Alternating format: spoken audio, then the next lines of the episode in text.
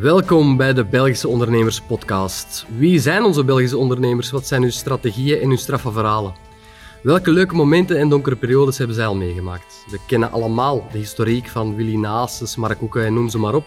Maar wat speelt er bij de gemiddelde KMO, de kleine zelfstandige of evenzeer de start-up? Mijn naam is Christophe Rogge, ik ben zelf ondernemer en in deze podcast interviewen we geregeld een ondernemer die dag in dag uit keihard aan zijn of haar bedrijf werkt of niet en dat uitbesteedt aan anderen.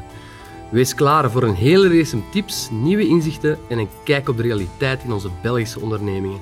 Enjoy! Hallo allemaal, welkom bij aflevering 59 van de Belgische Ondernemers Podcast. Ik weet niet hoe het met u zit, maar ik durf al eens een half uurtje op mijn gemakje te renten over in al mijn business eigenlijk, het online marketingverhaal en hoe we door het bos de bomen niet meer zien, dat er meer tools en verhalen zijn over hoe het moet dan dat ik ooit al frietjes heb gegeten. Het is een hele warboel waar het heel moeilijk is om zonder de nodige expertise de juiste weg te vinden. Vandaag hebben we iemand in de uh, podcast, in de webshow wou ik zeggen, in de podcast, die daar eigenlijk bijna als ik het zo mag zeggen, zijn levenswerk van gemaakt heeft. En die ons hopelijk een aantal uh, tips en tricks gaat meegeven, maar vooral ook zijn ondernemersverhaal uh, gaat vertellen. Het is vandaag de 36-jarige Dominique Heeselmans van Smart Data Agency. En Dominique, ik heet u van harte welkom in de podcast. Hallo. Hallo, bedankt Christophe. Eh, ontzettend bedankt om mij uit te nodigen vandaag. Met alle plezier. Hoe gaat het met jou? Vraag 1. Uitstekend. Hoe is het nu? Ja, ja ik, goed. Ik, ik ben, uh, zoals gehoord, ik ben in de mood. Het was er juist toch wat fine-tunen met mijn updates. Ik zal dat maar even benoemen, daarmee dat ik een beetje hyper sta. Maar ik heb er ook ontzettend veel zin in. Je weet, of, je weet of je weet niet, ik heb zelf een webshop. Sluikreclame, mm -hmm. sensorisch speelgoed. Maar um, ja, ik heb die helemaal van nul zelf gebouwd. Um, zelf mm -hmm. al de frustraties en miserie mee meegemaakt. Een heikel punt, en dat hoor ik bij iedereen, online marketing. Um, laat ons beginnen bij het begin, want ik ben zeker dat je ons veel gaat kunnen vertellen. Maar hoe ben jij in het ondernemerschap, en meer bepaald, het zijn twee vragen, in online mhm. marketing gerold? Vertel eens.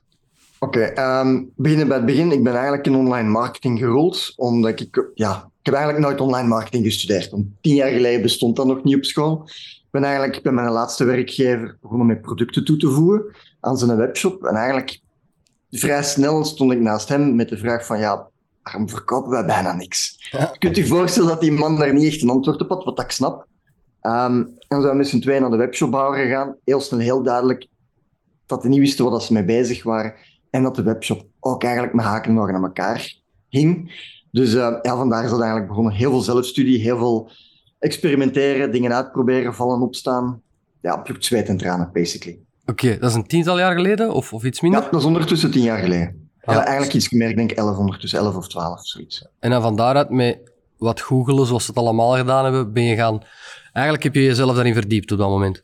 Ja, um, toen bestond er nog het platform Stompernet. Dat was, dat was toen het platform... Ja, de meeste mensen hier in Vlaanderen kennen dat niet. Dat was echt een Amerikaans platform. Uh, daar zaten eigenlijk alle grote mensen die echt toen al bezig waren op Amerikaans niveau dan met SEO, met SEA, met lead generatie en dergelijke. Daar heb ik mijn vak geleerd. Um, en vandaar is het eigenlijk aan het rollen gaan met, met heel veel lezen en, en toepassen en proberen en ja, mislukkingen. Oké, we gaan niet te hard in de diepte gaan, maar je weet dat er al een aantal luisteraars zijn die bij SEO en SEA aan een of andere uh, rare ziekte denken. Dat is niet zo. Nee, dat denk ik toch niet, voor ik er iets van ken. Um, we gaan niet te technisch gaan ja. vandaag, maar uh, het zou leuk zijn mochten er straks een aantal uh, tips toch wel naar boven komen. Zeker, nu, met plezier. Vertel eens, hoe ben jij met smart data begonnen, Dominique? Goh, um, ik ben eigenlijk daarmee begonnen omdat ik op een gegeven moment, ja, bij een laatste werkgever, zoiets had van, ja, ik wil eigenlijk wel iets anders gaan doen. Ik wil een nieuwe uitdaging aangaan. En ik was toen al in bijberoep bezig, uh, met mijn eigen onderneming. Dat was een bijberoep. En ja, op een gegeven moment ben ik ja, achter ander werk gaan zoeken. Ben toen bij de grote agencies terechtgekomen en ik had toen juist een dochter. En het kwam er eigenlijk op neer dat ik de keuze had tussen ofwel ja, gaan werken en 9-to-5 job doen en eigenlijk mijn dochter nagenoeg niet zien, ofwel mijn eigen vennootschap starten. Ja, ik denk dat je wel snel kunt snappen, want allee, ik vond het belangrijk, want ik had ook die commitment gemaakt naar mijn dochter om er zoveel mogelijk bij te zijn. En dan had ik zoiets van, ja, wat ga ik hier nu gaan kiezen? En een van die werkgevers toen, uh, ja, ik ben toen aan het pingelen geweest van, ja, hoeveel kan ik verdienen? Maar wat dat ik ook kreeg aangeboden, ik had zoiets van, het is niet goed genoeg om mijn dochter opzij te zetten. Oké, dat is mooi. um, en dan vandaar is dat eigenlijk gegroeid. Dan ben ik met Smart Data begonnen, eigenlijk vanuit noodzaak, omdat ik zoiets had van, ja, ik vind het gezin belangrijk, ik vind mijn dochter belangrijk. Anderzijds ook omdat ik mijn gading er niet vond. Hetgene, de conversaties die ik met hun had, um, dat resoneerde niet met mij.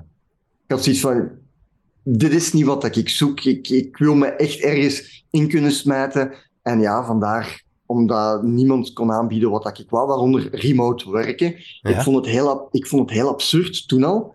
En dan spreek ik over, denk vijf jaar geleden ondertussen, of zelfs zes jaar geleden, dus voor corona, um, dat ik per se elke dag naar het kantoor moest komen. Ik zoiets van, mannen, allee, we werken digitaal. Laten we wel wijzen. Waarom moet ik nu een half uur of een uur rijden, enkel om daar te gaan zitten, hetzelfde werk te doen als ik thuis achter de PC zou kunnen doen? Ja, ja, inderdaad. Dat is een logische vraag, toen nog niet echt aanvaard. Maar, nee. want je zei van, van, ja, ik, ik heb zelf studie gedaan, ik, ik heb uh, mezelf daar uh, bijna de opleiding voor jezelf uitgemaakt. Mm -hmm. Maar dan start je daar wel een vennootschap in. De vennootschap ja. wordt meestal gestart als je al de expertise hebt of als je uh, zeker genoeg bent dat je anderen gaat kunnen helpen met wat je op dat moment al kent. Je stond al zover of was dat ook gewoon constant bijstuderen op dat moment? Uh, goh, op dat ogenblik, toen was ik al vijf jaar bezig. Ik ben okay. ook initieel in, in bijberoep gestart, omdat weten, de vraag kwam vanuit mijn omgeving van hey Dominique, oké, okay, um, jij doet dit als job, kunnen mij helpen met mijn website, kunnen mij helpen met mijn Google Ads. En inderdaad, dat is toen helemaal in het begin ook een leercurve geweest. In alle eerlijkheid, vandaag is dat nog altijd. Vandaag, omdat het, er zijn zoveel mogelijkheden, er zijn zoveel soorten businesses. Het is altijd case per case kijken van, oké, hoe zit dat hier in elkaar? Om te even welke consultancy, om te even welk vakgebied, of consultant, en om te even welk vakgebied, zou in principe met nieuwe situaties moeten geconfronteerd worden, waar dat om twee minuten over nadenken van, ja, hoe gaan we dat hier nu gaan aanpakken? Als dat niet zo is, dan wordt het heel snel heel saai volgens mij. Ja, dat begrijp ik. Er is geen standaard eigenlijk in uw sector. Goh, um, er is vandaag wel... Uh, ik heb wel een framework ontworpen, um, waar dat eigenlijk het altijd in binnen werkt. Nu, het is altijd wat tweaken en, en uh, aan de radars draaien om te zien van, oké, okay, hoe kunnen we dat hier zo goed mogelijk laten draaien? Okay. Dat wel. Oké. Okay. Hoe pak jij zelf zoiets aan? Ik bedoel, je start uh, in bijberoep met een aantal mensen die jou een opdracht geven. Je start ja. dan als een vennootschap. Je hebt ja. meer klanten nodig, want dat is leuk bij je dochter zijn, maar de dochter moet ook uh, verwarming en eten krijgen. Absoluut. ja. dus, dus je hebt meer klanten nodig. Hoe heb je dat aangepakt? Ah, wel, um, een heel goede vraag. Um, als ik even een stap terugneem, er zijn eigenlijk vandaag twee grote uitdagingen in de markt. Uitdaging nummer één is als je een webshop hebt of iets waar dan mensen effectief naar op zoek zijn in Google, dan is de grootste uitdaging daar is dat je vier resultaten bovenaan hebt in Google, allemaal advertenties. Tien onbetaalde resultaten daaronder, dat is SEO. En dan nog eens drie advertenties helemaal onderaan. Dus 17 resultaten op de eerste pagina van Google. De meeste mensen vragen zich vandaag af, ja, wie moet ik nu kiezen? Waar ga ik klant gaan worden? Want het eerste, het derde, het vijfde, het zeventiende resultaat, het ziet er eigenlijk allemaal hetzelfde uit. Waar is hier het onderscheidend vermogen of waar is hier de toegevoegde waarde?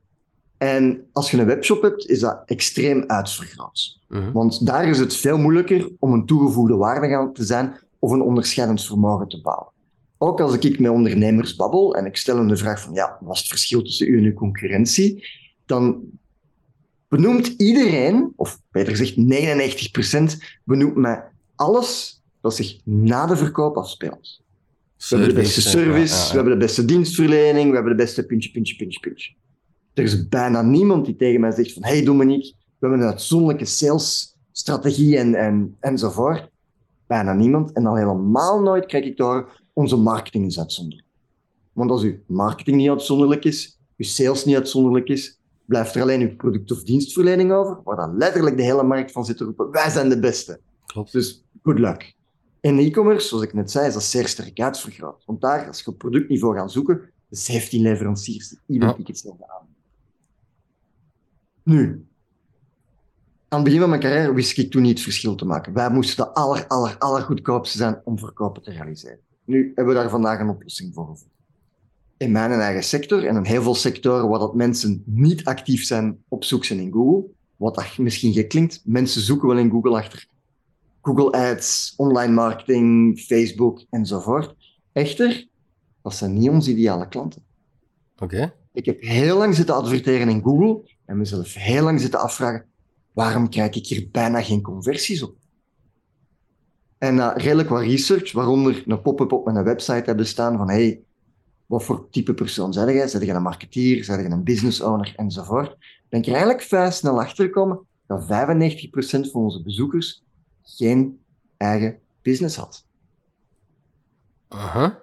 Ja, en daardoor ben ik eigenlijk op een andere manier acquisitie moeten beginnen doen. En ik heb me volledig gericht eigenlijk op LinkedIn. Oké. En daar ben ik eigenlijk mijn acquisitie beginnen doen. Ja, waar ik nu het eerst aan denk. Hè. Ehm, Ja. Eén, ja, Google, waarom de tuut ben ik daarop aan het adverteren? Want die conversie is belachelijk en die kosten zijn heel hoog. Ehm met alle respect, ik heb, eh, ik heb de CEO van Google hier ook gehad in de podcast, dus dat is niet, dat is niet fout bedoeld. Ik ken er gewoon niet genoeg van. Ehm, Nee. En twee, als ik aan LinkedIn denk, dan ik gebruik dat ook om, om te laten weten aan mijn connecties wat, wat doe ik, wie ben ik. Maar als ik daar een advertentie wil plaatsen, dan kan ik eigenlijk even goed mijn webshop sluiten, want dat kost bijna evenveel, bij wijze van spreken. Ja, dat klopt. Als, als webshop heb je daar eigenlijk niks te zoeken. Nee. Of bijna niks te zoeken. Dat hangt van de situatie. Het is business echt. Ja, uh, Oké. LinkedIn is puur B2B, tenzij dat je producten hebt waar dat je niet wakker ligt van een acquisitiekost van 1500 euro. Ja, ja oké. Dus ja, Dan we moet je er niet het van nu, wakker. voilà, we hebben het nu over de duidelijkheid over de B2B, over hoe zet ik smart data, hè, jouw bedrijf, hoe Ja. ik dat B2B in de picture? En dat was via LinkedIn. Ja, dat was, dat was ook initieel uw vraag. Advertentie dan? Uh, ja, altijd adverteren. Ik, ja, eerlijk gezegd, ik, organische posts, ik geloof er eerlijk gezegd niet zo sterk in. Voor de hele simpele reden is dat, eigenlijk twee redenen. Uh, de eerste is, is dat Google, Facebook, LinkedIn, dat is eigenlijk pay-to-play. En Ja. waarom is dat pay-to-play? Ja, die moeten ook een platform kunnen betalen. Mhm. Op LinkedIn hebben we nog het geluk, is dat die nog niet zo ver zijn. Facebook en Google, alleszins wel. Daar kom je heel moeilijk aan de bak als je niet gaat betalen. Ehm, anderzijds ook, is omdat je als je gaat betalend adverteren, dus betalen en adverteren, is dat je ook perfect kunt kiezen wie dat je wilt bereiken. Organische posts, dat zit in de wereld. Als je volgers hebt, zien die dat. Als je geluk hebt, liken die, sharen die dat. Als je nog meer geluk hebt, dan gaat het algoritme van LinkedIn of Facebook, maar daar moet je niet echt te zeer op hopen, gaat u dan nog wat gaan pushen in de markt. Maar dat is heel beperkt. Terwijl als je adverteert, ja, is nagenoeg oneindig. Ja. Wat dat je kunt bereiken en wie dat je kunt bereiken. Oké, maar ik hoor u wel zeggen, ik start mijn bedrijf, ik heb inkomsten nodig, maar ik neem toch het risico om in plaats van inkomsten binnen te krijgen, eerst te investeren. Juist, Ja, ja, dat is een risico. Of ja, ja het Dat is niet dat je, dat een je al je risico. kapitaal eraan hangt, maar het, het is 1500 euro als beginnend bedrijf. Je kunt er iets anders mee doen. Dus je, je investeert dat ja, klopt. en dan wacht je op de reacties? Ja, Of, ja. ah, Oké. Ehm, dus dus eh, in B2B, ehm, afhankelijk van uw sector, moet je echt wel een acquisitietermijn tussen... Allee, je kunt het instant hebben, hè, maar je moet vaak rekenen tussen een maand, zes maanden. Ik heb zelfs mensen die vandaag twee jaar in de pijplijn zitten. Oké, ça va. Ja, En die je dan regelmatig zien verschijnen en dan op een gegeven moment denken, dat is het moment. Ja, en ik, ik eigenlijk, ik, ik, ik ben heel sales-minded vandaag. Ehm, ik, vroeger geloofde ik heel sterk, net zoals heel veel andere marketeers, ehm, in automatisaties. Aha. Dat je eigenlijk een automatisatie kon opzetten in dan de hoop dat iemand daar uiteindelijk op zou intekenen en klant zou worden. In de B2B kan ik zeggen dat tenzij dat uw producten heel goedkoop zijn, van hele koude kermis thuis gaat komen. Ja, ja, ja, va. Ze komen dan toch wel bij u terecht, al is het op uw website. Zijn er daar triggers? Is dat een landingspagina dat je maakt? Allee, hoe zit uw proces eigenlijk in elkaar vanaf dat iemand op uw advertentie klikt? Je moet niet je eh, geheimen uit de doeken doen, hè? dat vraag ik niet, Dominique. Ja, maar uiteindelijk, ik, ja, weet je, ik heb het ook in mijn boek geschreven, dus eh, ik geef eigenlijk heel veel prijs, allemaal geen probleem mee. Ehm, voor de agency zelf, dus dan spreek ik over ons. Hè. En ook over heel veel van onze klanten, waar dat ehm, dingen niet tastbaar zijn. Dus van zodra dat iets niet tastbaar is, is het vaak niet begrijpelijk. En dan Ja. spreek ik over AI, online marketing, verzekeringen, eigenlijk al hetgene wat je zit van, ja, wat is dat eigenlijk? Dan, eh, dan spreek ik over effectief ehm, LinkedIn dat je moet gebruiken, want dat is B2B. Als het ehm, niet gezocht wordt in de B2C, dan zetten Facebook in. Dus als mensen er niet achter zoeken in, in Google, dan zetten Facebook in voor juist hetzelfde. Als mensen wel zoeken, dan is het Google, of dat het nu B2B is of B2C. Mhm. Ça va. Daar zetten dan in. Maar dan moet er wel gezocht worden. Ja. Voor onszelf, ehm, vandaag doe ik eigenlijk nog maar één strategie en dat is met e-books werken. Met? E-books. Oké. Dus een e-book, dus eigenlijk een white paper. Ehm, eigenlijk een heel simpele strategie die dat ik vandaag gebruik. Want ik heb al heel veel dingen gedaan. Ik heb massa's content geproduceerd, kun je op de website zien. Ik heb video's gemaakt, ik heb van alles gedaan. Tienduizenden, als het niet ondertussen honderdduizend euro is, daaraan besteed. Ehm, en ik ben tot de conclusie gekomen dat eigenlijk, ehm, zoals ik al reeds heb gezegd, onze klanten niet zoeken in Google. En ook niet actief op zoek zijn. En dat je die eigenlijk, als je een ondernemer wilt te pakken krijgen, moet je hen eigenlijk aanspreken op het resultaat dat hem wilt bekomen of iets wat hem wilt voorkomen. En onze e-books zijn bijvoorbeeld marketingresultaat verbeteren, eh, waarom je webshop onvoldoende klanten heeft, ehm, Google advertentiefouten enzovoort. En ik weet vandaag, als iemand een van deze e-books downloadt, dat die persoon bewust of onbewust met die specifieke problematiek gekampt zit. Ja. En wat doe ik dan? Oké, ik steek die mensen dan een e-mailautomatisatie waarbij dat die x aantal e-mails krijgen, maar ik bel die vooral op. Ah ja. Zij laten hun gegevens achter bij het downloaden van de e-book. Ja, naam, telefoonnummer en e-mailadres en ik bel die allemaal op. Mhm. En dan stel ik een heel simpele vraag. Hey, hallo, met Dominique ehm, van Smart Data. Goedemiddag. Ik heb gezien dat je ons e-book hebt gedownload. Wat wou je daarmee bereiken? En dan gaat de bal eigenlijk aan het rollen. Simpel. Heel simpel. En dan begin je een gesprek te krijgen met die mensen. En dat is het hele ding wat ik vandaag ehm predik, eigenlijk tegen zoveel mensen als ik, als ik maar kan, is het, het gaat niet over de automatisaties, het gaat niet over de marketing, het gaat niet over de sales. Het gaat eigenlijk over het opbouwen van een relatie met degene die dat je wilt helpen. Ja. En om dat te kunnen opbouwen, heb je eigenlijk vertrouwen nodig. En die vertrouwen heb je te winnen door logische sequentiële stappen te doorlopen. Dus je zet die in een traject. Je zet die in een traject, ja. Oké. Dat, klinkt, dat klinkt heel zakelijk, maar Ja. dat traject kun je eigenlijk een liefdestraject noemen. Dat is een liefdesrelatie opbouwen. Maar dan op het einde van de rit gaat je niet gaan kussen of niet gaan trouwen, maar je doet business. eh, Oké, jij zet een Tinder voor business eigenlijk. Ja, ik, ja in feite Daar wel. moest je Ja, over nadenken. ja, ja je zou het Tinder kunnen noemen. Ja, in feite wel, ja. Ja, Ja. daar komt het eigenlijk in het kort op. Dus in alle logica, je plaatst een advertentie. Ehm, als je daarop klikt, dan kom je op een landingspagina waar je een e-book kan downloaden. Daar worden gegevens Zelfs geen, zelfs geen landingspagina, gewoon rechtstreeks op LinkedIn. Ah, ça va. Ja, oké. Daar laten ze de gegevens achter. E-book wordt gedownload. Dan is er al interesse, want anders zouden ze het niet downloaden. Je belt een paar dagen later na en de bal gaat aan het rollen. Dat is eigenlijk een strategie. Ja, dat is een strategie. Simpel. Ja, dat is heel simpel. Ja, toch? Ve- veel verder als dat moet het niet gaan zoeken. Toch niet in B2B voor producten waar dat men geen besef van heeft. Oké. Zeg, jij zegt net van, ik heb al heel wat content gemaakt. Ik heb ook de YouTube-filmpjes gezien. Dit is Ja. even eh, een tussendoortje. Wil je alsjeblieft nooit nog op een bal trappen? Ja. Maar echt nooit niet meer doen. Mijn voetballershart heeft gebloed. dat snap ik. Wel heel expres gedaan. Ik, ik ben Oké. niet een goede voetballer, maar zo slecht ben ik niet. ook weer. Oké. Nee, het was, het was wel aangenaam om te zien. En ik bedoel, het, het, was, het zat ludiek in elkaar en dat was een goed idee. Maar enfin, dat deed pijn. Nu. Dat snap ik. nee. ehm, hoeveel trajecten start je zo gemiddeld per, per week op dan? Of, ja, dat is natuurlijk afhankelijk van, maar zo gemiddeld. Ja. Goh, eh, wat wilde zeggen een traject? Effectief iemand heb- die, die ik opbel of mensen die, die starten? Want dat is... Het opbellen, maar ik, ik ga het anders vragen. De vraag moet eigenlijk anders gesteld worden. Ja, Zou je liever op een week 50 nieuwe trajecten starten, opbellen of, Ja. of, of eh, intake? Of eerder drie die je dan met de nodige kwaliteit begeleidt? goeie Kan je er 50 aan? Dat is de vraag. Ja, een goede vraag. Ehm, wat ik heb gemerkt voor ons, in onze sector en in mijn business, is dat ehm, mensen over het algemeen ehm, nog niet snappen hoe dat de vork in elkaar zit. En hoe dat dingen werken. Mensen zijn eigenlijk nog zeer sterk de weg aan het zoeken van wat is nu online marketing, wat kan ik verwachten en wat moet ik eigenlijk doen om resultaat te boeken.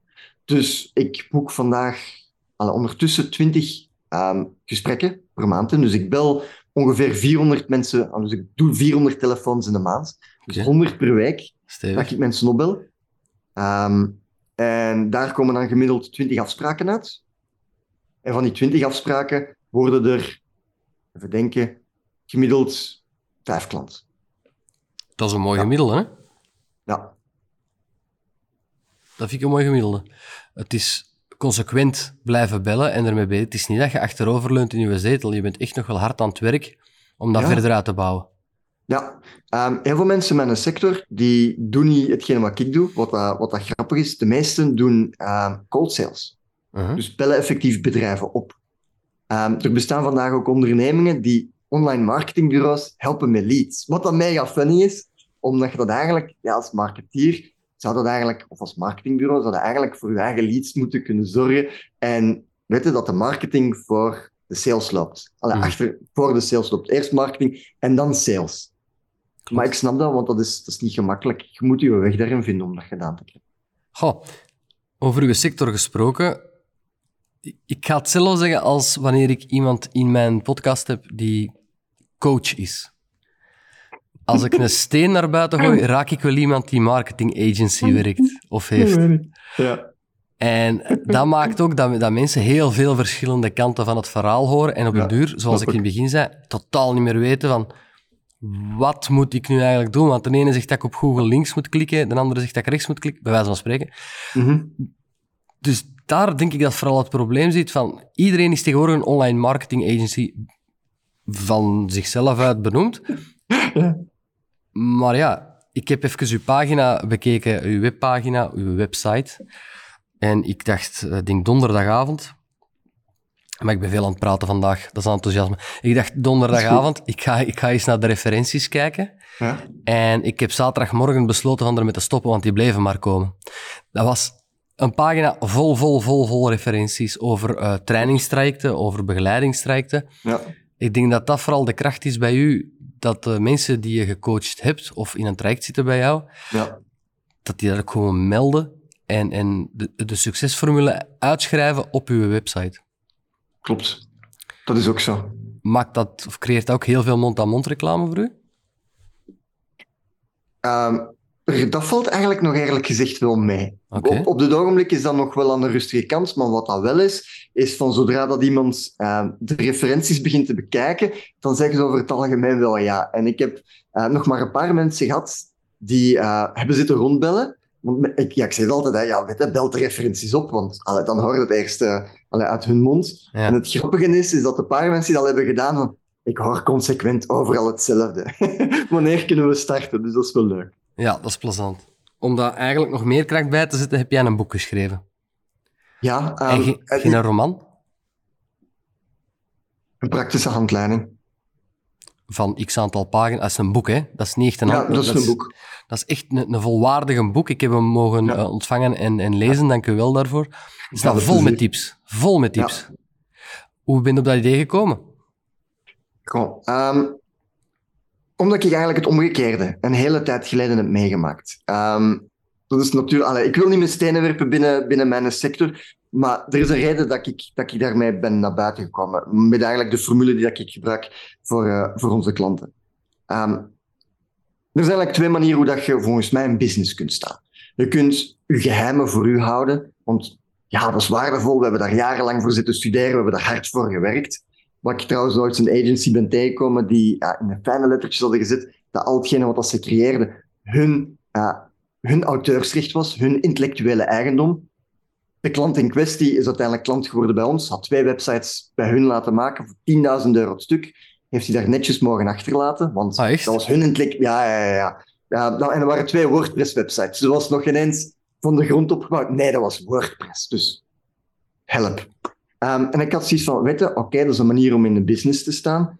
Maar wel, ik ga het gaan omdraaien. Hè. Ik Hmm. ga mensen effectief gaan helpen en een richting gaan geven. Want zoals jij inderdaad hebt gezegd, er zijn duizenden theorieën. Ja, wat werkt er nu, wat werkt er nu niet? En ja, hoe gaat het eigenlijk gaan doen? En ik had zoiets van, ja, laat ik die dingen gewoon geven, laat ik gewoon open zijn en laat ik gewoon een thought leader zijn en mensen helpen in hun traject naar hun business beter bouwen. Want in Vlaanderen, als ik heel eerlijk mag zijn, lopen we achter op de rest van Europa. En met name in Nederland. In Nederland lopen we echt ver achter. Ik hoor dat over elke technologie. Maar, maar het ding is, het is, het is, niet, um, het is niet rampzalig. Er is de mogelijkheid om een inhaalbeweging te maken, absoluut. Gewoon anders denken. Anders denken en, en minder behoudsgezind zijn. Ja, en opener doen. zijn. Opener zijn, maar wat ik wel in de afgelopen paar jaren een hele um, verandering in zie komen. En ik vind dat heel fijn en leuk om te ervaren. Oké. Hoe heet uw boek? Marketing Masterplan. Het Marketing Masterplan. Nu, uh, beste luisteraar, u heeft geluk, want Dominique is zo vrij en gul om een aantal van uh, de boeken weg te geven, weg te schenken. Ja. Uh, niet omdat hem ze niet meer moet hebben, maar gewoon om u te helpen. en Dominique, hoeveel, hoeveel exemplaren wou je doneren? Dat waren er vijf. Vijf exemplaren, dank u wel daarvoor. Ik, op het einde van de aflevering straks zal ik zeggen hoe je die kan winnen en nog een beetje meer info geven. Maar uh, dank u wel alvast daarvoor. Heb je dat wel boek... plezier. Dank u. Heb je dat boek zelf geschreven? Of, of, ik bedoel dan zelf volledig uitgeschreven? Want ja, je kan dan wel een, een, een marketinggenie zijn, een boek schrijven. Ik heb het onlangs ontdekt. Dat is toch niet... Ik heb daar hulp bij gehad, ik zal het zo zeggen. Absoluut. Um, ik ook. Um, uh, mijn vrouw schrijft mijn schrijfstijl als, als een robot die aan het schrijven is. Dus dat leest niet lekker. Um, ja.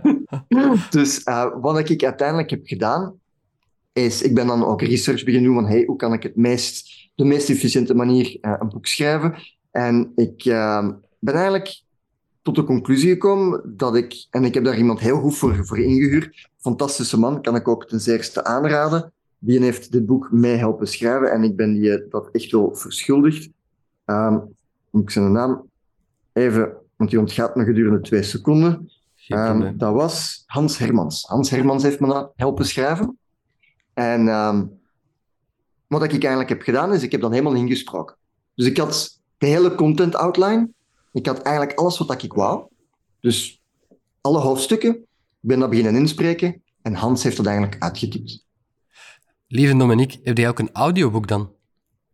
Nee, want dat was toen nog niet goed genoeg. Dat was toen nog niet goed genoeg. We hebben dat echt wel bij elkaar zitten puzzelen.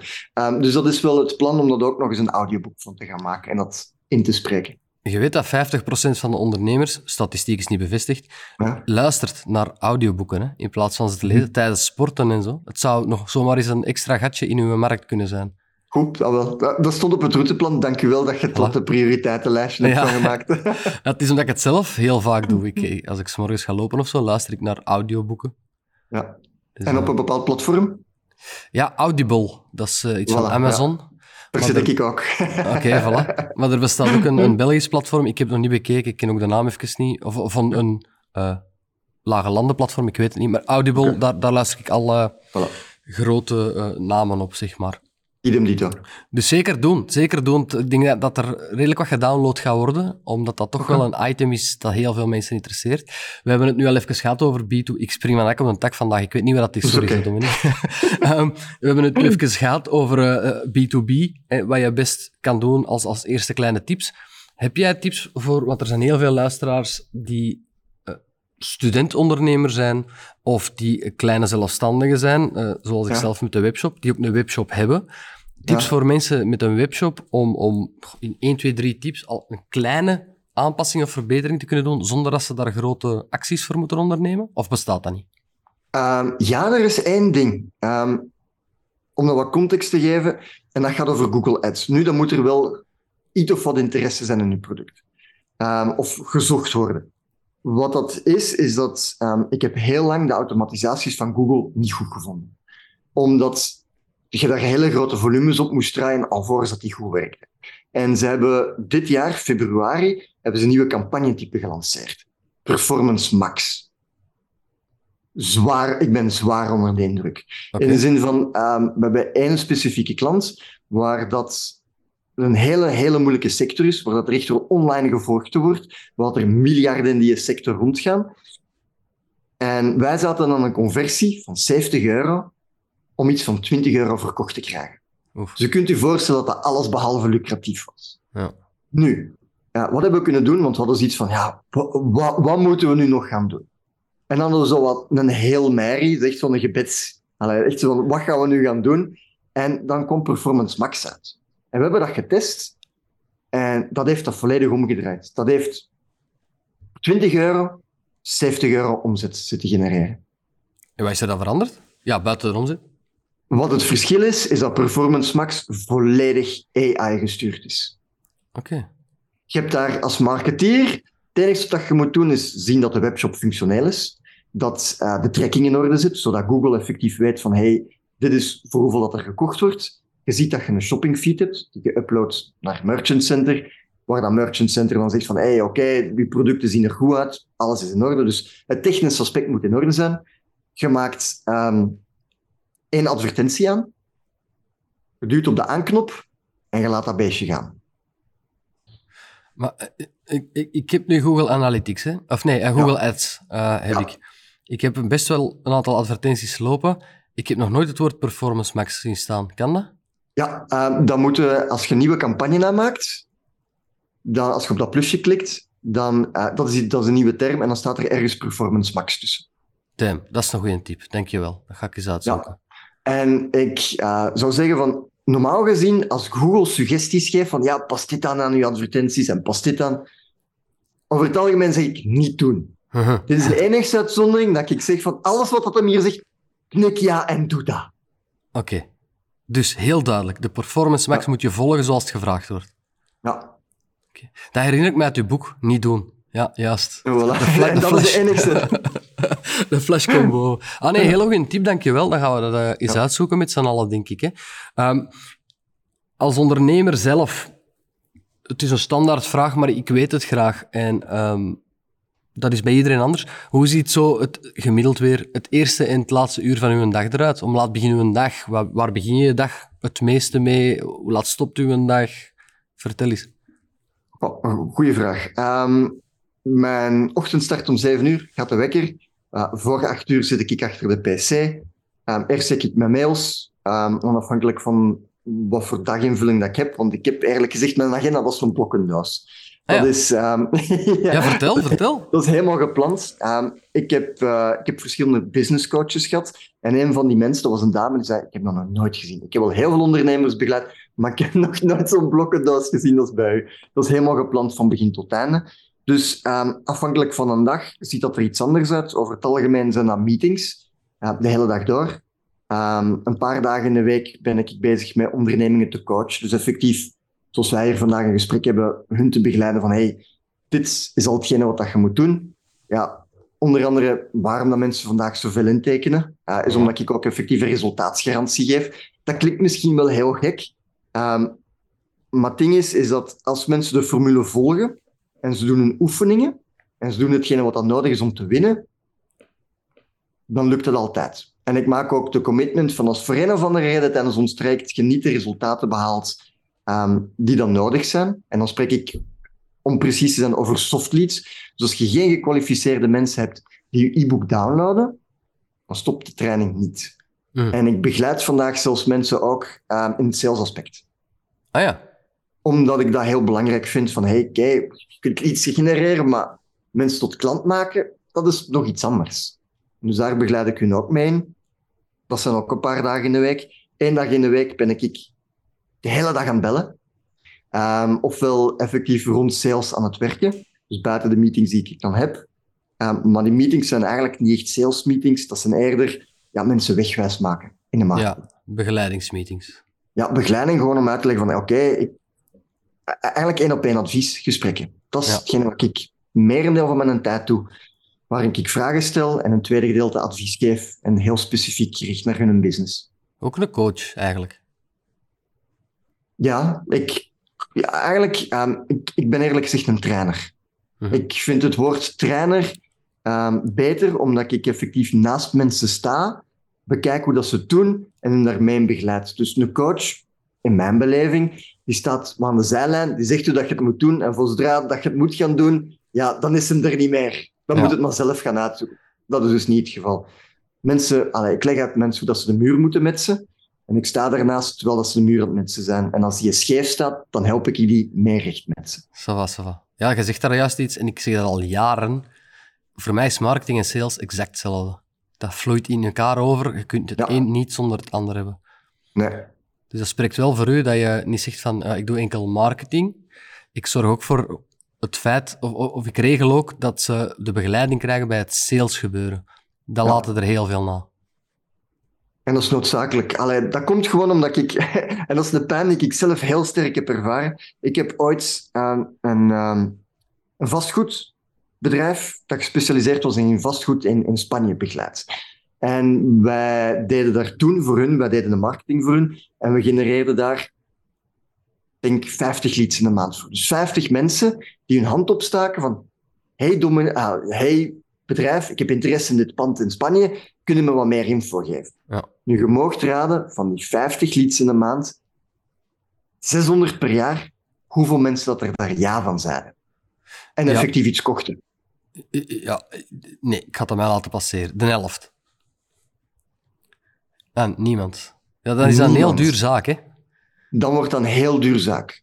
Ehm, weet je, dat was aan het begin van mijn carrière, dus ik had echt wel zoiets van, oké, aan wat ligt dat nu? En ik ben me daar ook zelf in beginnen verdiepen, mijn eigen sales ook te verbeteren. En die man in kwestie, die wou maar betere marketing, gekwalificeerder leads, maar ik heb zoiets van, ja, hoe gekwalificeerd kun je het nu hebben? Mensen zeggen van, ik heb interesse in het pand, allee. Ja. En daar heb ik eigenlijk uit geleerd hoe belangrijk dat het is om mensen mee te begeleiden in dat sales traject en ook duidelijk te kunnen zeggen van, kijk, man, het ligt niet aan de marketing, je moet gewoon je sales de- degelijk doen. Oké, één geheel. Bon, eh, uw meetings en, en rond hoe laat eh, ga je met de dochter aan tafel zitten en werk je daarna nog? Ehm, ja, over het algemeen stop ik met een dag rond vijf uur en dan ben ik vier keer in de week aan het Olympisch gewicht heffen. Dat heb ik nog niet gehoord. dat snap ik niet veel mensen doen. Nu, voor alle duidelijkheid, het is niet dat ik op een podium sta tijdens Olympische Spelen, want zo klinkt dat misschien, Nee. maar dat is, dat is absoluut niet zo. Maar jij, Ik- zeg eerlijk, jij doet gewoon een medaille aan en een Belgische vlag en jij heeft een halter omhoog, of niet? Eh, geen Belgische vlag en geen medaille, absoluut niet. Want die gewichten hef ik zeker en vast niet. Ehm, eh, ik, eh, ik doe dat eigenlijk thuis, want in de gewone fitness ben ik absoluut niet welkom. En dat is voor de hele simpele reden, is dat ik, ja, zoals je op de Olympische Spelen misschien al hebt gezien, ik pak een baar vast en ik sleur die boven mij en dan komt die terug naar beneden. Dus de standaard fitness is daar niet op voorzien. Nee, nee. Wauw, ik heb wel al iemand in de podcast gehad, een vrouw. Oh, ik ben haar naam even kwijt. Sorry daarvoor. Ik, had, ik het nog in een tekst zetten, want eh, het was een hele sympathieke dame. Oh, waarom ben ik haar naam kwijt? Ik weet het niet. En die Ze deed dat misschien ook. crossfit, crossfit hebben gedaan? Of heel specifiek Nee, nee, Olympisch nee. gewicht? Die deed specie- ik weet niet of ze zei dat het Olympisch was, maar het was Ja. gewichtheffen.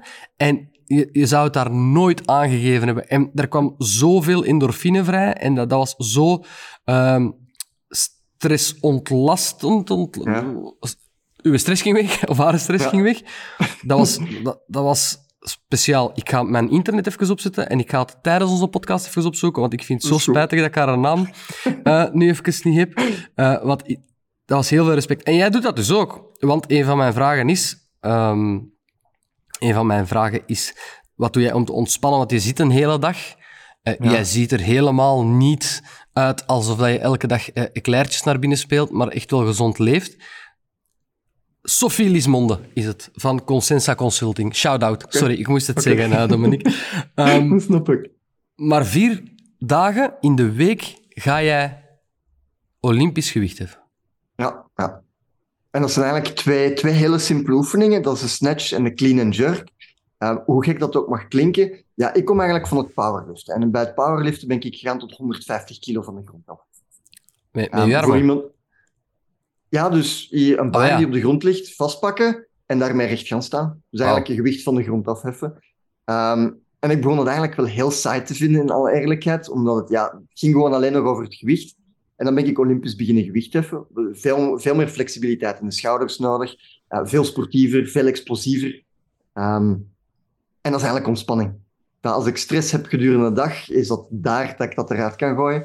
Ook geeft dat zo wat mijn, eh, mijn kantje van eh, eigenlijk, hoe kan ik dat best benoemen? Perfectie.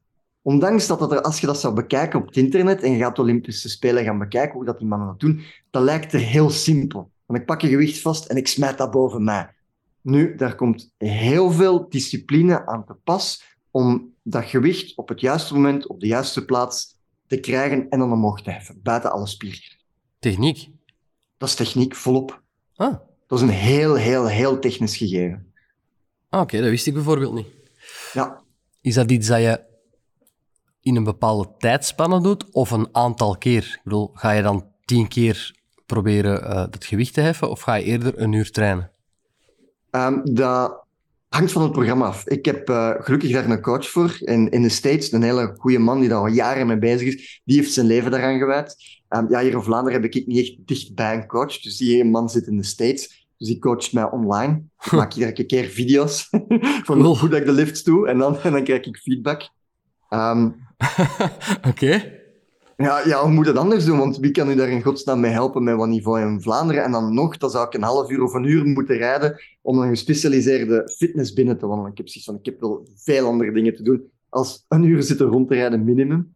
Ehm, ja, en dat hangt van het programma af. Over het algemeen zijn dat eh, zware gewichten, weinig repetities. Zalig, echt zalig. En u doet dat consequent. Want goed voor uw rug kan dat ook niet zijn, bijvoorbeeld. Ehm, ik ben wekelijks bij de kinesist. En eigenlijk, om precies te zijn, om de 14 dagen ben ik bij de kinesist om mij te laten nakijken. Maar ik moet zeggen, ja, ik heb onlangs de situatie meegemaakt. Dat was eh, een, een, een marmeren blad.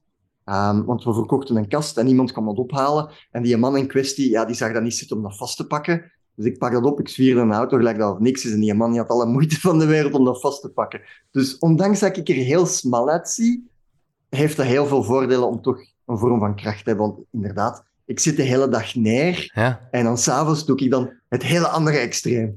inderdaad. En, en voor de luisteraar, u ziet het niet, maar Dominique is inderdaad...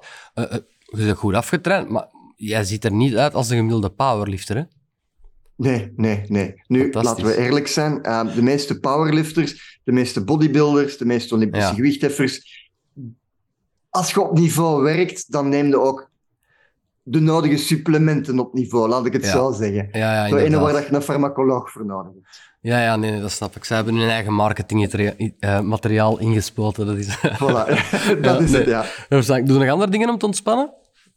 Ehm, ja, ik, ik eh, besteed mijn avonden met mijn dochter eh, en ook met mijn vrouw. Ehm, we hebben drie kinderen, twee tieners en één dochter van zeven. Pittig. Eh, twee, tien, twee tieners heb ik cadeau gekregen, want mijn vrouw is tien jaar ouder dan mij. Eh, dochter is van ons samen. Ehm, ja, en, en eh, mijn dochter en ik bijvoorbeeld, we zijn nu Chinees aan het leren. Dus dat is heel fijn. Maar allee, wat zit je toch allemaal aan het doen? Fantastisch. Ja, ja, ik vind dat belangrijk, want dat gaat tenslotte de nieuwe wereldeconomie worden. Amerika heeft nagenoeg afgedaan. Gaan de Chinezen gaan worden. Dus waarom zou ik mijn dochter geen Chinees leren? Uh. Arabisch, dat volgt nog, dus dat moeten we nog gaan bekijken. En- Want en- Midden-Oosten is nummer twee. Eh, Oké, stellingen. Deponeer maar wat stellingen ondertussen, ja. en hoe, lukt dat Chinees? Want dat blijkt wel een hele moeilijke taal te zijn. Uh, ja, ehm, ik moet dat toegeven. Nu, we zijn het via Rosetta Stone aan het doen. En echt op ons gemakske. Weet je, mijn dochter is zeven. Dus eh, ja, dan hebben we een microfoon voor ons staan. En eh, dan, wordt er, dan worden woorden gezegd. Dan moet ze dat herhalen. Dan wordt dat gecheckt of dat die eh, uitspraak correct is. En dan kunnen we door naar het volgende. Maar hoe leuk Dus is dat om samen te doen? Ja, ja. dus eh, ja, we zijn woorden aan het leren samen. Super. En hoe heet dat? Rosetta Stone? Ja, Rosetta Stone, daar kunnen eigenlijk heel veel talen op leren. En dat is volledig online. Je betaalt één keer een fee. Ja? Ehm, en dan kunnen we een specifieke taal kiezen en dat kunnen we dan leren. We hebben alleen ehm, het spreken en het lezen genomen. Het begrijpen en het verstaan. Schrijven, daar beginnen we niet aan in het Chinees, omdat Nee. dat... dat allee, we beginnen met iets gemakkelijk. Oké, en, en wat is zo de doorloop? Ja, dat, uw dochtertje is zeven. Ik wou zeggen, wat is een doorlooptijd om een taal te leren? Maar dat, daar staat natuurlijk geen, geen maat op. Ehm, normaal gezien, Rosetta Stone, toch de module die wij niet ontvolgen zijn, zouden op zes weken doen. We zijn, wij zijn nu op dag vijf van week één. En ik denk dat we nu een maand en een half bezig zijn. Ja. Ja. Aan zich maakt dat niet uit. Weet, je, ik doe dat s'avonds met haar totdat ze tot beu is. En dan, weet het moet leuk blijven. Maar En wat een fantastisch idee. En dan, en dan weet je, zo 10 minuten, 20 minuten, 30 minuten totdat ze beu is of totdat ik het beu ben. En dan herhalen we dat totdat we een score van 100 hebben of daaromtrent. En dan gaan we door naar het volgende. Super cool. Rosetta Stone, dat wist ik. Ik ga dat noteren. Want ik heb ook een dochtertje van zes. Oké, super. En eh, ik, ik, ik vind Chinees gewaagd en dat zal allemaal wel, maar ik zou wel willen beginnen met Frans bijvoorbeeld. Omdat ik het belangrijk vind dat ze tweetalig wordt opgevoed Voilà. en, en dat ik haar kan verstaan. Ga, dus daarom ga ik het ook meedoen. Ehm, Oké, top. Ik zie hier ook op mijn blad staan, hè, want we hebben altijd een kleine voorbereiding, Gumball 3000 Dubai. Ik moet dat verhaal horen. Ja, ehm, daar zijn we jammerlijk genoeg niet geraakt. Ehm, Ah, en voor ja, nee, teleurstelling, kan dat wel Ja. tellen. dat, is, dat is een te- teleurstelling. Uh, mijn kameraad die heeft heel lang heel hard gewerkt. Eh, en zo hard gewerkt zelfs, dus 24 op 7 enzovoort. Ja, die heeft echt een groot huis, een hele succesvol ondernemer. Twee Ferraris, waar ik trouwens een hele tijd geleden mee ben gaan rijden. Dat is fantastisch, by the way. Oh, Daar heb ik oh. ook, ook, ook een heel ludiek verhaal over. Ehm, maar we zijn daar niet geraakt, omdat die man jammerlijk genoeg epilepsie heeft gekregen. Oké. Dus van zo hard, zo lang te werken, zichzelf zo onder druk te zetten, zoveel stress te hebben, is dat letterlijk doorgebrand boven. Oh ja. En ja, ja, echt. Dus ik wist niet dat dat kon. Dus aan alle ondernemers die dit horen, eh, let er mee op. Want die man zei zelf ook tegen mij van, kijk, ik heb keihard gewerkt. Ik heb echt twee Ferraris. Ik heb alles. Het enige wat ik niet heb is een vrouw. Ik was altijd aan het werken. Ja. Kinderen heb ik ook niet. Alle de vrouwen die ik had, ja, die zijn allemaal uiteindelijk vertrokken. Ehm, en ja, wat heb ik nu nog? Mijn gezondheid is wat minder. En ik had zoiets van, wauw, oké. Ja. Dat is, dat is een harde les. En Ja. ja, die man, jammerlijk genoeg, die, eh, ja, een tijd geleden was ik daarmee aan het rijden, want ik moest rijden. En die zat naast mij en er kwam een lichtflits van van achter, want allee, ik reed met zijn auto, was het ook niet gewoon. Dus ik ging de autostraat op, trok blijkbaar niet snel genoeg op. Dus de eikel achter ons kon het niet laten om te flitsen. Hè? Ah? Meer licht uit. Ja, ja, ja. Zoiets van, wauw. Straf. Oké. Ja. Dus ehm, ja, waarschuwing. Je moet echt opletten en, en jezelf doseren. Ja, en geld is niet alles. Dat komt daar ook nog maar eens op neer. Hoor je vaak. Ja, en dat is iets wat hij dan met mij afkomt. En allee, dat, is, goed, dat is iets heel persoonlijk, maar dat hoor ik eigenlijk van redelijk veel ondernemers die, die ik heel succesvol acht. En die een heel stuk ouder zijn als mij. En die dan tegen mij zeggen, Dominique, als ik ergens van één ding spijt heb, dan is het dat ik niet meer tijd met mijn kinderen heb besteed. Ja, ja. En nee, dat, is- hoor je vaak. Ja, Nu, ehm, jij hebt een manier gevonden om, ja, om dat te regelen, hè, om vaak bij, bij je gezin te zijn. Eh, Ja. Dat is niet altijd mogelijk. Als, ik zit hier nu ook niet bij mijn gezin bijvoorbeeld. Eh, maar ik probeer daar toch zoveel mogelijk op te letten, want dat is inderdaad een superbelangrijk iets. En het ergste is dat je dat vaak pas beseft als er iets gebeurt of zo. Al is dat maar bij, in je vriendenkring, of, maar als er iets gebeurt, dan pas besef je. En een week later is dat weer weg ja. omdat je zo in die malle molen van meedraait, dat het heel moeilijk is om er even uit te stappen en echt je tijd te nemen en je telefoon eens aan de kant te leggen. klopt. Ik betrap mijn eigen er constant op, hoor. Dus ja, het is weer al eens eh, bedankt met de neus op de feiten van... eh, ja, dat is waar, dat is echt zo. Ik, eh, ehm, waarom staat er bij voornaam en naam Dominique Nicky John Elvis Hezelmans? Ah, oké. Goeie vraag. Ik wou dat in het begin al vragen, maar ik ben het vergeten. En nu meer op blad te zien. Ehm, mijn ouders hebben mij eigenlijk Nicky genoemd. Eh, Mhm. Naar de Formule 1-piloot Nicky Lauda. Ja, mijn moeder was daar ontzettend fan van. En ik vind dat wel fijn dat ik er ook naar vernoemd ben. Ehm, ja, want dat is een doorzitter. En eh, ja, ik heb daar wel respect voor, voor die man. Ehm, de reden dat ik eigenlijk Dominique heet, is omdat ze mij hebben aangegeven als Nicky op het gemeentehuis. En voor een of andere reden hebben ze daar Dominique van gemaakt. Zomaar. Ja, ze hebben er Dominique van gemaakt. Dus mijn ouders kregen het blad terug. Ah, het is Dominique en niet Nicky. Ah. Ehm, en vandaar dat ik eigenlijk als, als Dominique door het leven ga. En John Elvis, dus mijn volledige naam is inderdaad Dominique John Elvis Heeselmans. John is van John Hammond. Eh, en Elvis, ja, dat is van Elvis Presley. Oké, ja, cool. Dat is, een- dat is een verhaal, hè. dat is een verhaal aan zich, ja. Je hebt een verhaal bij, hè. Ça va. Even terug naar de technologie. Hoe sta jij nu? Want er is tegenover het moment dat jij begon, is er heel veel veranderd in zaken, ik noem alleen maar een, eh, Facebook, Instagram. Ja. Het is eigenlijk bijna, eh, en ik heb de CEO van Facebook ook gepodcast, dus sorry daarvoor, maar het is eigenlijk bijna geld wegsmijten tegenwoordig als je op Facebook adverteert. Dat gevoel heb ik, B2C. Ja. Wat is daar gewijzigd en, en hoe moeten we dat het beste omzeilen of aanpakken? Of is het toekoer gewoon niet meer adverteren op Facebook? Goh, ehm, je moet gewoon gaan kijken hoe dat je je acquisitie gaat doen. Want dat is een, hele goeie, dat is een heel goed punt dat je daar aanhaalt. Ehm, de tijd dat je, als ik het zo mag uitdrukken, dozen kunt schuiven. En wat ik daarmee wil zeggen is van, hey, kijk, ik doe een advertentie en mensen kopen bij mij. Die is voorbij aan het gaan. Je moet echt wel, en dat is wat mijn boek over gaat, je moet naar de essentie gaan en dat is die relatie aanknopen met mensen. Het gaat niet langer over van, hey, hoeveel verkeer kan ik brengen aan mijn website, dat hopelijk blijft plakken en dan een aankoop gaat gaan doen. Want laten we wel wijzen, er zijn vele anderen die juist hetzelfde doen als jij en dan hopen dat ze verkoop krijgen. Maar ja, en dan hebben we het nog niet over een bol en een Amazon gehad en zo, dus ja. Ja, ja inderdaad.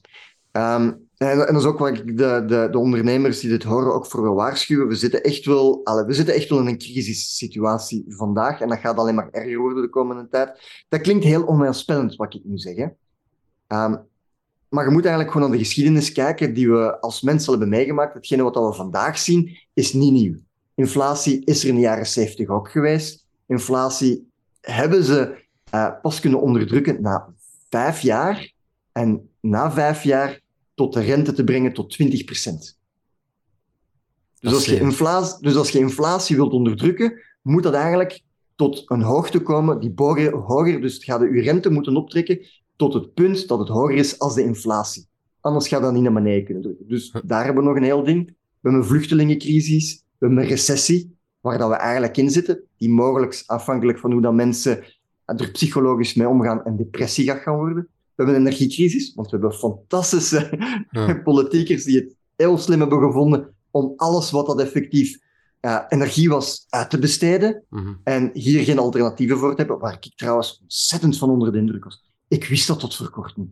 Mhm. Tot voor kort wist ik het niet, want ik dacht van, ah ja, ze zijn energie, kernenergie aan het afbouwen, stijlkoolmijnen enzovoort. Ja, we hebben voldoende zonne- en windenergie. Dat blijkt dus zo niet te zijn, hè? dat wist niemand, hoor. Ja, maar maar politiekers blijkbaar wel. Allee, wie, wie in zijn koep kan erop komen om die dingen uit te besteden, hier af te bouwen en dan dat voornamelijk aan Rusland te geven? Want misschien is wat dat de mensen nog niet weten. Uranium, weten waar dat het meeste vandaan komt voor 45 procent? Ja, ik ga nu gokken op Rusland, maar ik wist het niet. Ja, dus zelfs dat komt van Ginder. Ja. Gas komt van Ginder, olie komt voor een heel groot stuk van Ginder. Dan hebben we de supply chain issues, die eigenlijk al voor corona waren, die nog sterk zijn uitvergroot. We hebben een voedselcrisis die er staat aan te komen.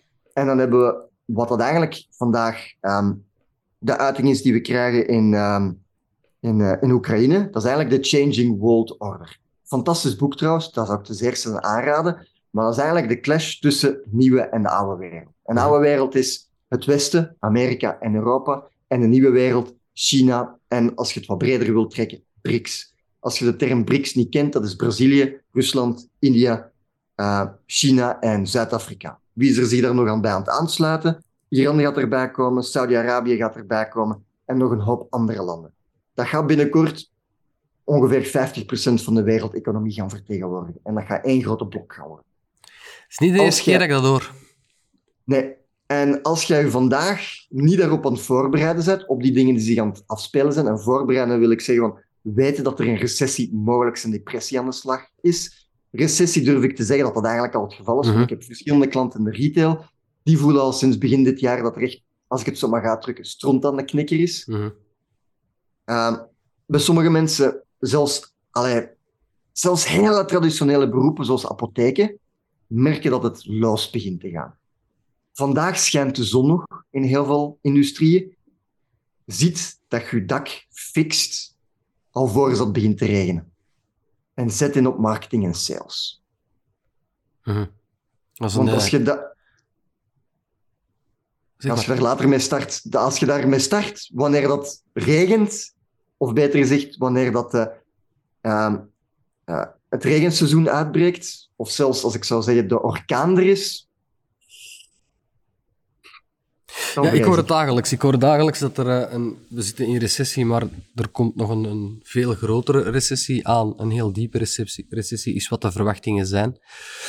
De bedrijven die er al niet zo goed voor stonden uh, voor corona, hebben corona doorgesparteld, maar krijgen nu, als 2023 eraan komt, gaan we een, een, een golf, een tsunami aan, aan faillissementen en ontslagen zien.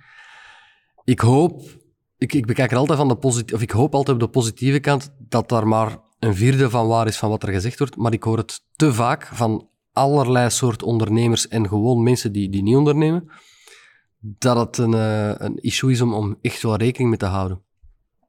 De vraag is natuurlijk, zet in op sales en marketing, dat kan allemaal wel, maar als er niemand niet meer is om uw product of uw dienst te kopen, of die budgetten worden eigenlijk als eerste aangewezen, dat is marketing, hè, dat weet jij ook. Dat wordt een hele lastige.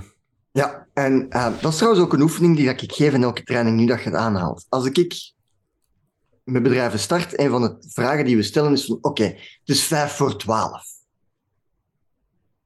Uw bedrijf gaat bijna failliet gaan gaan. Wat ga je vandaag gaan doen om ervoor te zorgen dat je binnen twee of drie maanden, want over twee of drie maanden gaat het failliet gaan gaan, hm. wat ga je vandaag gaan doen? En um, men noemt van alles op. Men noemt op, hey, oké, ik ga gaan nakijken van wat dat de kostenposten zijn, ik ga dingen gaan schrappen, enzovoort. Het hele opmerkelijke is aan die oefening, is dat bijna niemand marketing en sales opnoemt. Ah, Terwijl dat marketing, en ik snap dat mensen marketing eigenlijk heel vaak schrappen. Dat is ook vrij logisch. Als uw marketing ook niet op een manier is ingericht, dat je ook ziet wat het opbrengt. En dat is iets wat ik met al onze klanten doe, is van oké, we zetten, uh, wij zetten bijvoorbeeld HubSpot op, om te zien, oké, de leads komen binnen uit, dan, uit die marketingcampagne. Die marketingcampagne heeft die leads opgebracht, die leads hebben zoveel euro binnengebracht. Case closed. Mhm. Als je dat kunt doormeten, van ik geef zoveel uit en ik krijg zoveel binnen, wat zou dan de reden zijn dat je marketing gaat uitzetten? Dat is mhm. uiteindelijk je motor om je sales te gaan voeden. Als je het op die manier wilt inrichten. En als ik heel eerlijk mag zijn, de meeste marketing is heel fluffy ingericht. We, zien, we doen wat branding, we doen wat content, we zien wat mensen op de website komen. Maar als we heel eerlijk zijn, weten we niet wat het opbrengt. En dan snap ik voor 100% dat het eerste wat dat je in gaat knippen, uw marketing is. Mhm. Ik heb altijd een heel duidelijke basisregel gehad bij marketing in mijn vorige bedrijf. Ehm, dat was heel simpel. Ik gaf een bepaald budget aan de partij. En daar moest, dat moest minstens dubbel of driedubbel terugkomen. En dan verhoogde ik mijn budget maal twee, maal drie terug. Dus ik bleef mhm. daarin investeren, maar alleen op voorwaarde dat het er eerst uitkwam. En dat werd onmiddellijk terug in de marketing gestoken. Dus op die manier, als je dat kan toetsen, inderdaad, en, en als je die statistieken kan aflezen, is dat de hemel. Zoals je zelf aangeeft, de meesten geven, ik zeg maar iets, hè, die geven 1000 euro en die hebben geen enkel besef van wat komt er nu eigenlijk binnen. En dat lijkt dan, een verloren kost. Voilà, en dat is dan het allereerste wat dat gaat gaan schrappen. Ja. Wat al logisch is. Absoluut, absoluut. Ehm, denk jij dat, daar is nu ook weer veel speculatie rond, uh, privacygewijs, een Google, een Facebook, die Amerikaanse bedrijven, dat die hier nog lang gaan mogen werken zoals ze nu werken? Heb je daar een visie op? Ja, um, dat hangt er vanaf van wat Europa wil doen. Europa is um, er alles aan aan het doen dat bedrijven hier wegtrekken. En dat zie je bijvoorbeeld al, uh, dat bedrijven hier wegtrekken, dat zie je bijvoorbeeld al aan het feit dat uh, eh, BASF uit Duitsland weg gaat gaan.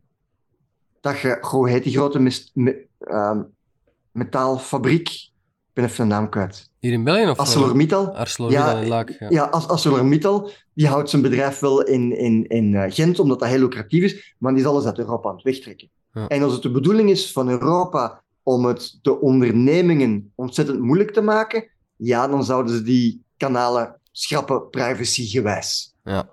Wat schiet er dan nog over om mee te adverteren? Ja, dan gaan we terug naar de gouden gids gaan moeten gaan. Maar daar is de markt vandaag niet klaar voor. Nee. Dus ja, als ze ons allemaal de duvel willen aandoen, sure. Maar dan denk ik niet dat er, buiten alle stommiteiten die er al zijn gebeurd, waaronder energie uitbesteden, dat dat een van de laatste druppels gaat gaan zijn. Ja, ik denk dat die op zo'n hoog niveau, level ivoren toren gedoe zitten, dat de kans wel bestaat. Is er, is er een issue? Is er een issue privacy geweest? Geven wij te veel privacy weg door online ons ding te doen? En dan bedoel ik niet door zelf op Facebook te zetten, ik ga een pintje drinken in het café, maar door met je bedrijf eigenlijk alles online te doen tegenwoordig? Goh. Weet je, er zijn twee manieren hoe dat je naar kunt kijken. Je kunt inderdaad de, de conspiracy-theorie uitgaan en denken dat iedereen nu een doog houdt. En allee, je kunt die richting uitgaan. Nu, dat hangt allemaal van de bedrijven in kwestie af, van hoe dat ze daarmee aan de slag gaan gaan en aan wie dat ze die gegevens allemaal prijsgeven. Maar het is inderdaad, met Facebook is er bijvoorbeeld perfect toe in staat, en die doet dan al voor een stuk, is om gedrag te gaan sturen. Als er een malafide partij achter zou zitten van hey, we willen het gedrag sturen, sure. Maar als ik heel eerlijk mag zijn, de media waar ik het meeste schrik van heb, dan is dat tv.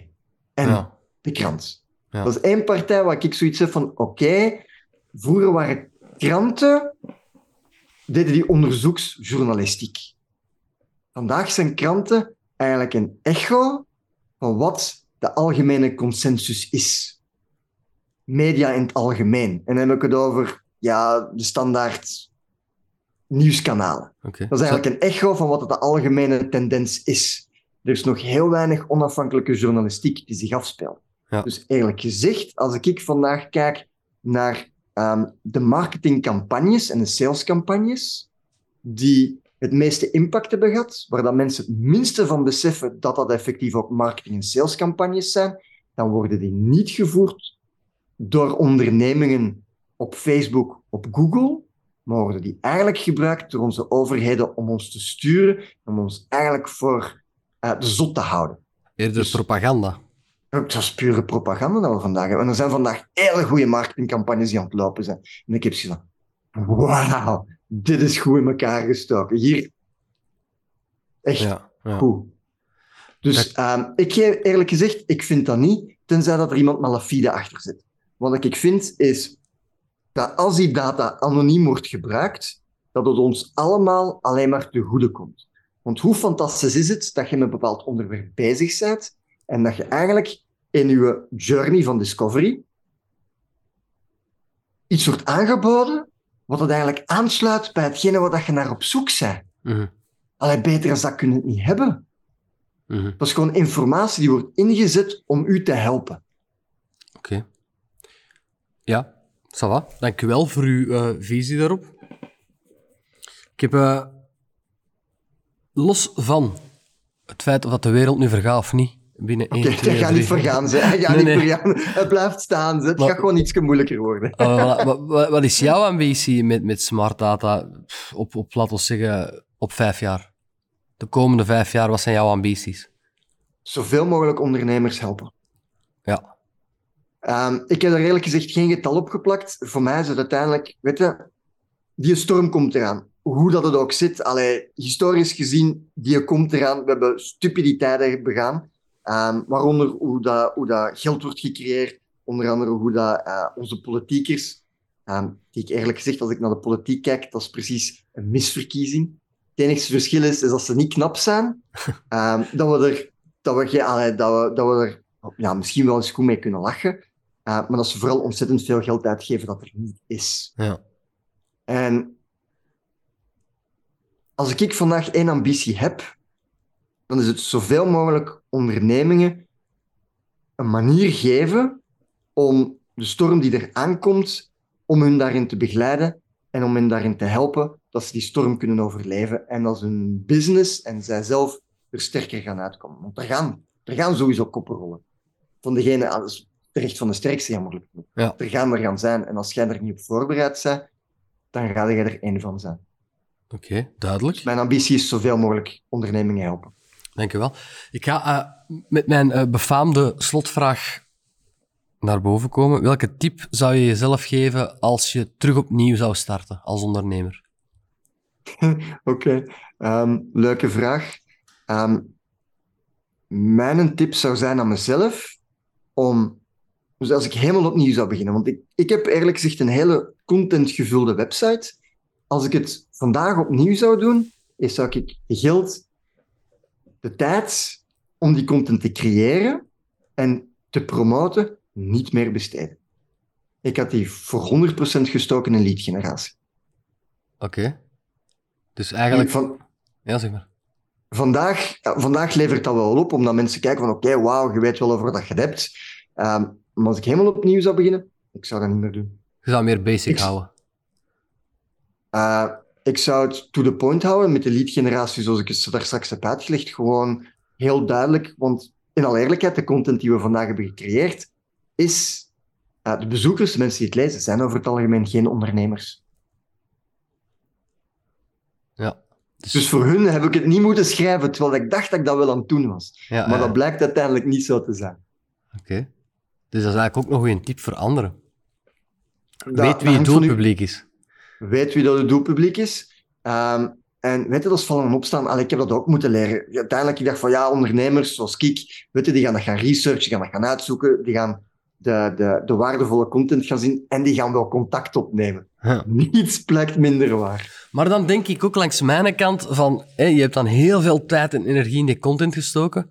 Heb je daar dan ook, terwijl dat je dat deed, niet ontzettend veel van bijgeleerd? Goeie vraag. Ehm, niet per se. Ik heb vooral in de uitvoering geleerd. Ja. het behalen van resultaten. Het schrijven van de content, oké, dat zat in mijn, in mijn groeitraject. Dat heeft mij geleerd om dingen... Ik heb een kikker in de keel. Drinken maar. Geen probleem, geen probleem. Je wordt er wel emotioneel van, hè? Ik heb door. Ik heb daar voornamelijk van geleerd eh, om dingen op een logische en sequentiële manier te structureren. En dat is ook wat ik vandaag in de trainingen geef, of wat dat wij vandaag in de trainingen geven. Om dat geleerd, om dat te bundelen. Oké. Oké, Dominique. ehm dank je wel om deel te nemen in onze podcast. Ik ga heel even afscheid nemen van kijker en luisteraar. Ik ben direct bij u terug. Klein secondje. Voilà. Wel iedereen om de aflevering, eh, wat was het, 59, volgende keer 60, uit te luisteren. Hopelijk eh, heel wat tips kunnen opsteken. En zo niet, of je vond het er te weinig, er is een boek van Dominique. En Dominique heeft al gezegd in de podcast, hij wil graag vijf exemplaren schenken aan iedereen die meedoet aan de winactie. En dat is als volgt. Ehm, We gaan het via Instagram en LinkedIn doen. De foto van Dominique en mezelf zal daar verschijnen.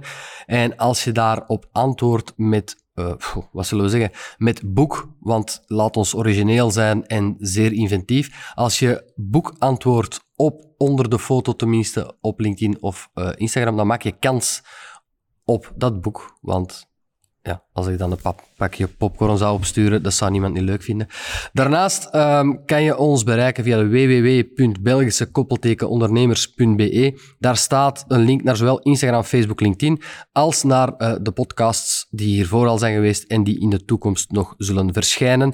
Er is een contactpagina of een contactpagina waar je eh, kritiek, opbouwende kritiek, bepaalde tips kan meegeven. Of eh, als je iemand bent of kent die eens wil verschijnen in de podcast in 2023, mag je dat altijd laten weten. Dan zet ik die mee op de wachtlijst. In elk geval bedankt voor het luisteren en het kijken. Dominique, ik wil jou ook ontzettend bedanken voor de zeer waardevolle bijdrage. Ehm, ik zeg wel. eh, vijf boeken die je weggeeft, waarvoor ontzettend veel bedankt. Of ontzettend veel dank. Maar je hebt daar nog een kleine actie dat je wou aan toevoegen, hè? Ja, inderdaad. Ehm, als je zoiets hebt van, hé, hey, ik wil dit boek ook hebben, ehm, dan kun je dat gratis krijgen. Het enige wat je moet doen, is eigenlijk de verzending betalen. Ehm, als je naar onze website gaat, dat is www.smartdata.agency bop dus dat is van ehm Belgisch Ondernemerspodcast. Ik was België mee. Ik was Ondernemers mee. Podcast. van de Belgische Ondernemers Podcast. Het bleef even ver weg bij mij. Dus BOP, B van eh, ja, Belgische Ondernemers Podcast. Dan kun je daar het boek eigenlijk bestellen. Uh, dus normaal gezien kost dat op Amazon. De enige plaats waar je het kunt kopen, kost normaal gezien 14,65 euro. Als je het bij mij op de website bestelt, is het nog 5,96 euro. En daar is de verzending mee betaald. En dan krijg je het gewoon gratis toegestuurd. Dat is fantastisch, hè? Dat is, een, dat is een heel leuk item voor de mensen die het dan niet vinden. Voor alle mensen naast die vijf. Ik zet het ook nog eens mee in alle parameters uh, in de tekst onder de foto. Super. Zodat Dank mensen dat ook kunnen zien met de link naar uh, de website en de BOP. Geen idee voor Ja. dat staat, maar uh, we zullen het... Dominique, heel erg... Daarvoor. Nee, nee, dat is niet erg. Dat is niet erg. Dat is niet erg. Ik leg mij erbij neer. Dominique, je bent heel hard bedankt om deel te nemen. Ik hoop dat je het zelf een beetje leuk vond. Ja, ik vond het heel leuk. Ik heb er echt van genoten. En heb je kunnen zeggen wat je wou zeggen? Uh, ja, eigenlijk wel. Super, dan ben ik ook content. En uh, dan bedank ik jou nog voor een laatste keer en iedereen tot een volgende keer. Dag.